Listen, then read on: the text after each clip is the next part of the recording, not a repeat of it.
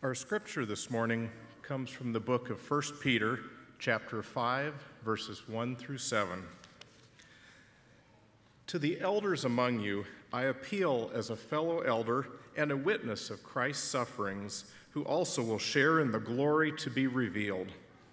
Be shepherds of God's flock that is under your care, watching over them, not because you must, but because you are willing, as God wants you to be, not pursuing dishonest gain, but eager to serve, not lording it over those entrusted to you, but being examples to the flock. And when the chief shepherd appears, you will receive the crown of glory that will never fade away. In the same way, you who are younger, submit yourselves to your elders. All of you, clothe yourselves with humility toward one another. Because God opposes the proud, but shows favor to the humble. Humble yourselves, therefore, under God's mighty hand, that he may lift you up in due time. Cast all your anxiety on him, because he cares for you. Thank you, God, for this reading of your word. Hey, thanks, Brian, for reading it. And welcome to all of you. It's good to see you, all of you uh, here in person, and welcome to all of you online. Uh, you know, this past week I attended the Great Plains Annual Conference along with more than a thousand other people. And like every year, the biggest highlight for me is when it's over. Do you ever feel that way about something? Don't say about church, please. Yeah. Anyway, United Methodist pastors and lay members from Kansas and Nebraska gathered at the La Vista Conference Center.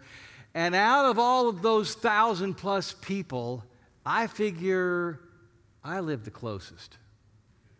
And I think they did it just for me, don't you? Although somebody said, no, they live closer than I do. Maybe that's true. All right. Uh, anyway, Saturday morning, the bishop they did the formal thing. They said they fixed the appointments. So that means starting July 1st, I'm going to be your pastor for yet a, a 13th year. Huh? I'm so thankful for that. I'm so thankful. Let's pray. Let, us pray. Lord God, we open ourselves right now to your word and your spirit.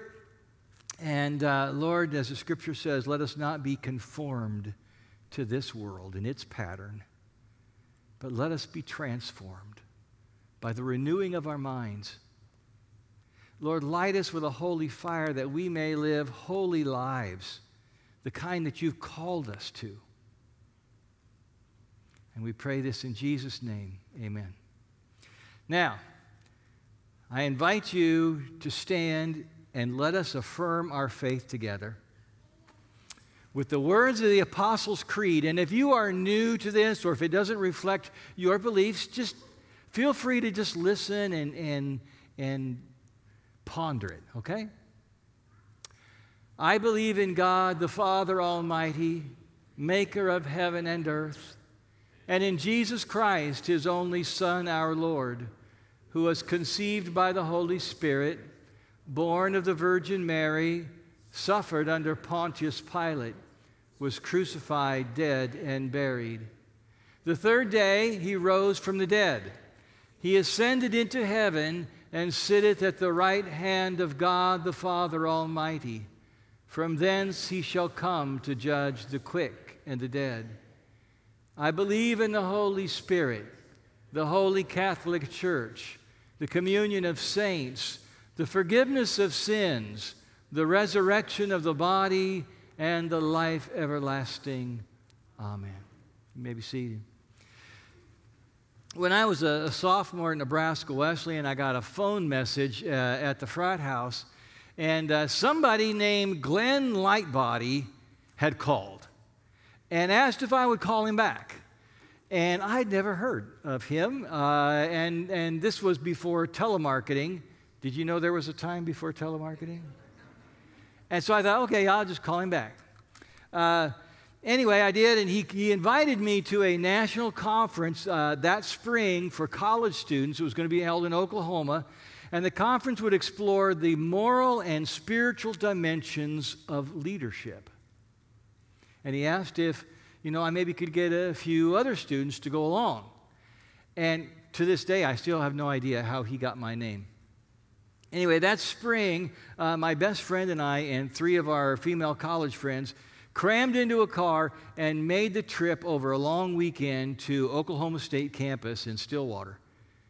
And uh, got, when I got there, the crowd nearly packed the arena.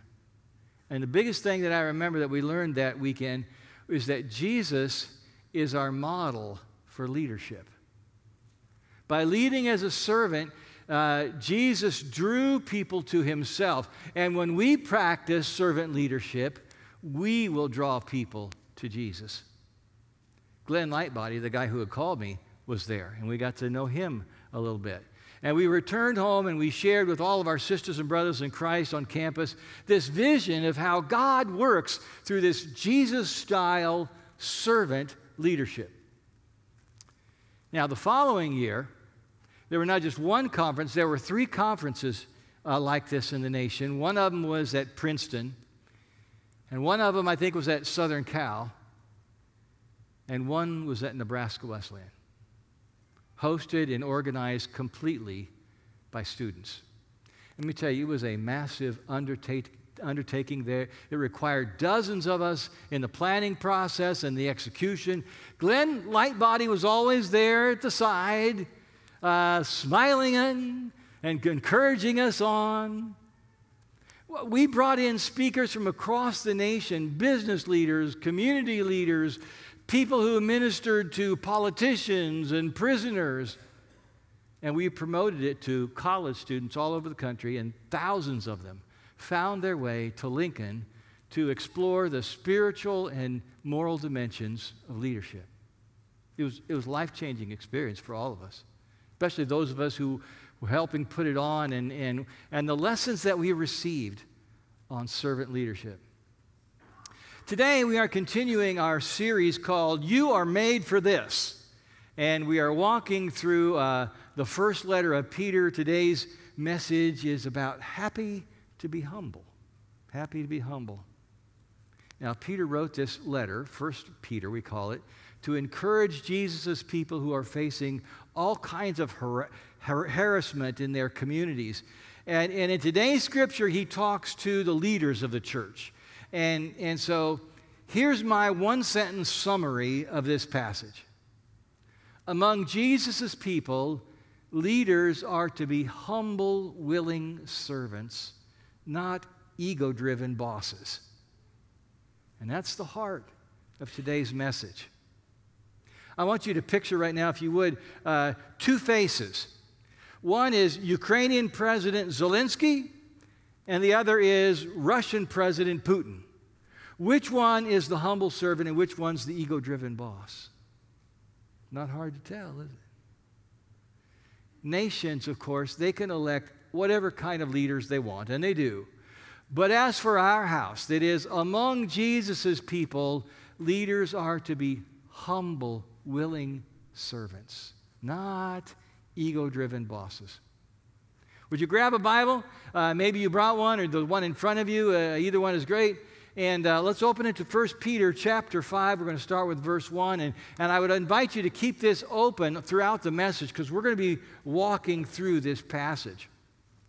Now, here he addresses in verse 1 the, the elders of the church. Who are the elders?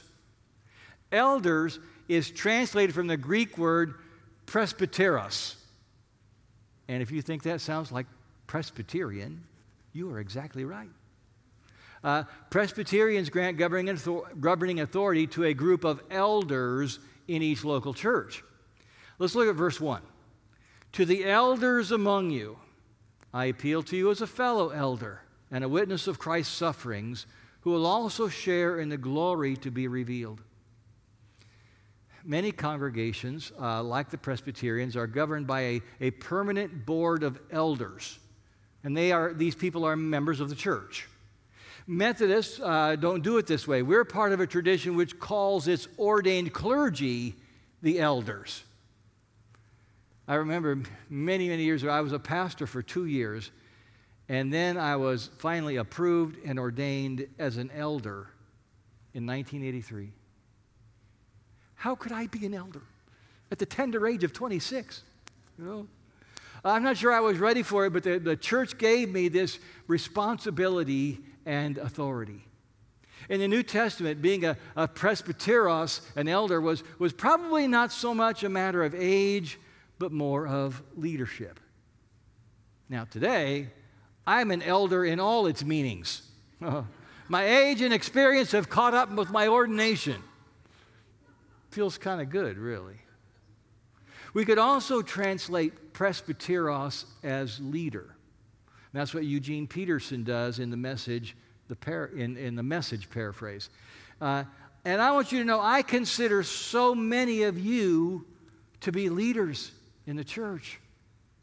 Many of you have served on important committees and teams in the church. You are a leader. Many of you contribute to the leadership of your faith group. You are a leader. Many of you take leadership in children's ministry and student ministry and mission work. You are a leader. In verse 2, Peter tells them how to exercise their leadership. He says, Be shepherds of the church of God. Now, the English word pastor comes right out of this New Testament image of a, of a shepherd pasturing the flock. So, pastor, pasture, kind of the same thing. Uh, Trish and I went to a, a Mexican restaurant uh, Friday night, and I saw Al Pastor on the menu. And I immediately thought of Pastor Al, our business manager. Are you here, Al? I'm not sure. Anyway, pa- Al Pastor means simply shepherd style, uh, whatever that is about, but that's the meaning of it. So uh, I'm the pastor, the, the shepherd of the church, but many of you are also pastors because you're all, we're all a part of, of, of taking care of the flock. You, you're, you're caring for each other every day. Peter tells these shepherds to be on guard against the wolves who will attack the flock. He says these wolves may even emerge from within your own congregation. And what will be their agenda? To distort the truth and draw disciples away from Jesus and to themselves. And they can be very sneaky. In a previous church, there was a, a young men's small group that met on Friday, eve, Friday mornings before work. And uh, anyway, a co worker of one of the guys uh, started coming to the group, which we always welcome, you know. Well, within a few months, this new guy uh, was, he was very charismatic and he was taking over the group. And he was introducing some strange new teachings and pressuring these young men to leave their church and come to his. Fortunately, one of them told me about it, and I knew what I had to do. I'm the shepherd. I had to take authority to protect the flock. So I decided to come to their next group meeting, and when the, and when the new, uh, newcomer found out about it, that I was going to be there, he didn't show. And he never came back again. I have a responsibility to protect this church from all enemies, from within and from without. Now, I, I want to read verse 2, especially uh, for you who are going to be VBS crew leaders uh, tonight and for the next few nights. It says, be shepherds of God's flock that is under your care, watching over them. That means don't lose any of them, okay? Not because you must, but because you are willing as God wants you to be. Don't be a crew leader because you got pressured into it, even though you may have been pressured into it. Be willing, be, be glad you're doing it, be glad you're there. Go in it with a good attitude. And you know, it's the same for me leading this church. Uh, you could say I was pressured into it because I was sent here. I was appointed to Faith Westwood, but I came willingly. I accepted the role as your shepherd to build up the church, to teach the Holy Scriptures, to lead you in the way of Jesus, and to guard against those who could lead you astray. In the rest of verse 2, Peter talks about the motivation of a shepherd. It says, not pursuing dishonest gain, but eager to serve. I want you to know that this is especially true for all of the ministry directors and the support staff at Faith Westwood. they're not in it for the money. They could do a lot better in other lines of work. They do it because for them, this is a calling, and they do it because they love the Lord and they love you. They are here to serve. So I just wonder could we show them our appreciation?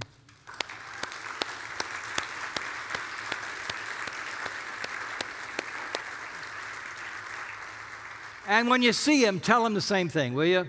And then verse 3 uh, tells these shepherds how to tend the sheep. It says, not lording it over those entrusted to you, and not bossing them around, but by being examples to the flock. In any organization, a leader's primary role is to create culture. Now, I know that may sound a bit ac- academic, but, but it's going to be true this week. For all of you serving in, in VBS, you are creating a culture, a safe environment, a place where kids can come to love God and follow Jesus. Your example of enthusiasm and love and faith and peace and joy, uh, they're going to make all the difference. Among Jesus' people, leaders are called to be humble, willing servants, not ego driven bosses. And Peter says there's a reward waiting for that kind of leadership.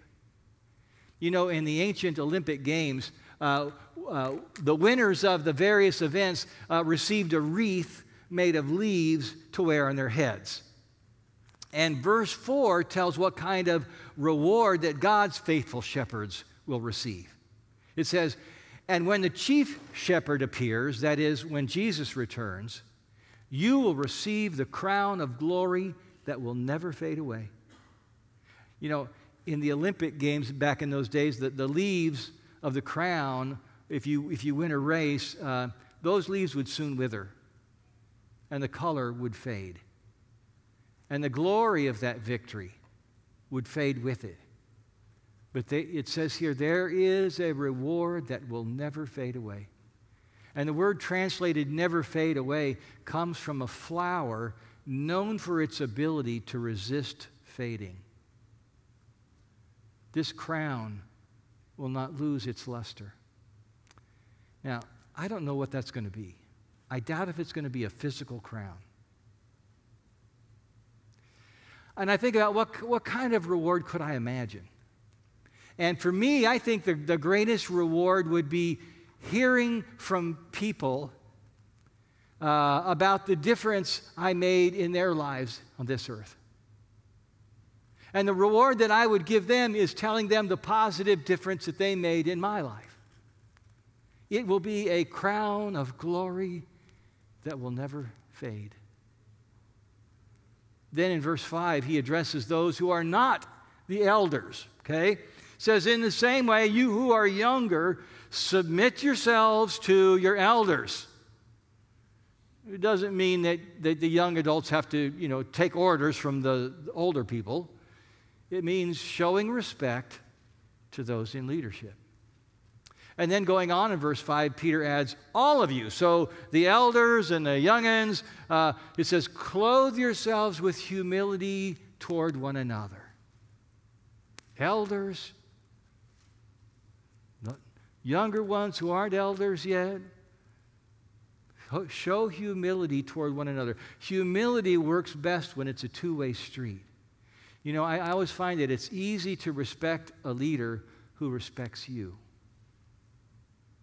Now, in the Bible, being prideful uh, is, is when we decide to be our own boss and push God to the side right? I mean, I think that you see that all throughout the Bible. Being a, a the sort of the basis of sin and, and being prideful is deciding, I'm going to run my life my own way. I'm going to be my own boss and pushing God to the side. And that's why Peter quotes Psalm 34 here. He says, God opposes the proud, but shows favor to the humble. So, my question is do you want to live under the opposition of God? or under the favor of God? Will you be proud or humble? Now, Peter, it took him many times to learn this lesson, probably does for all of us. Uh, one of the first times that he met Jesus, uh, Peter and his fishing buddies were cleaning their nets, and, and uh, after a fishless night of fishing, uh, you know, they, now that the sun was up, uh, there was no use going back out on the lake because the fish had all gone down to the bottom to stay cool in the heat of the day. And then Jesus surprised him by telling him to head back out, cast out their nets. Peter, he's tired. He's been up all night working. And what does Jesus know about fishing? He's a carpenter. And Peter says, Well, we've worked all night, and we have nothing to show for it. Kind of like, that's stupid. that's proud Peter. And then he says, But because you say so, I will do it. I will let down the nets. That's humble Peter. So they went out, they, they, they cast their nets, and they brought in the catch of a lifetime. How do you want to live? Under the opposition of God or under the favor of God? And so Peter's writing this letter to the harassed sisters and brothers, and, and he tells them to, to stay humble and to be faithful. And in the end, God's going to work it out. Okay? God's going to work it out for good. Hang in there. Verse 6, verse 6 says, Humble yourselves, therefore, under God's almighty hand, that he may lift you up in due time. And until then, while you're enduring the hardships and the sufferings, it says, Cast all your anxiety on him because he cares for you. So that, that's verse 7. Cast all your anxiety, whatever suffering that you're going through, whatever, you, whatever painful situations and unfair circumstances that you're dealing with, cast the net of your anxiety on him. Toss it out there. Whatever you're worried about, troubled about, so uncertain about, cast that net of anxiety out there because He cares for you. Cast that net out and see what you catch, see what you bring in. He cares for you, His favor rests upon you. Let's pray. Good, good Father, you are the all knowing, all wise, almighty God, and amazingly, you care for us. And you invite us to be humble and to rest in your favor. Lord Jesus, you have revealed the humility of God. And now we hear those words ringing in our hearts humble yourselves. Humble yourselves. And so, Lord, we bow before you, trusting that you will lift us up. Holy Spirit, will you please anoint the many leaders in this church? And let them be shepherds who live as examples for the flock. Guide them to be servant leaders. And now we're going to take a couple of minutes um, so that each of us can pray silently to the Lord, whatever is on our hearts. And and uh, you may pray where you're seated. If you'd like to come forward, you can stand or kneel here at the steps. Let's pray.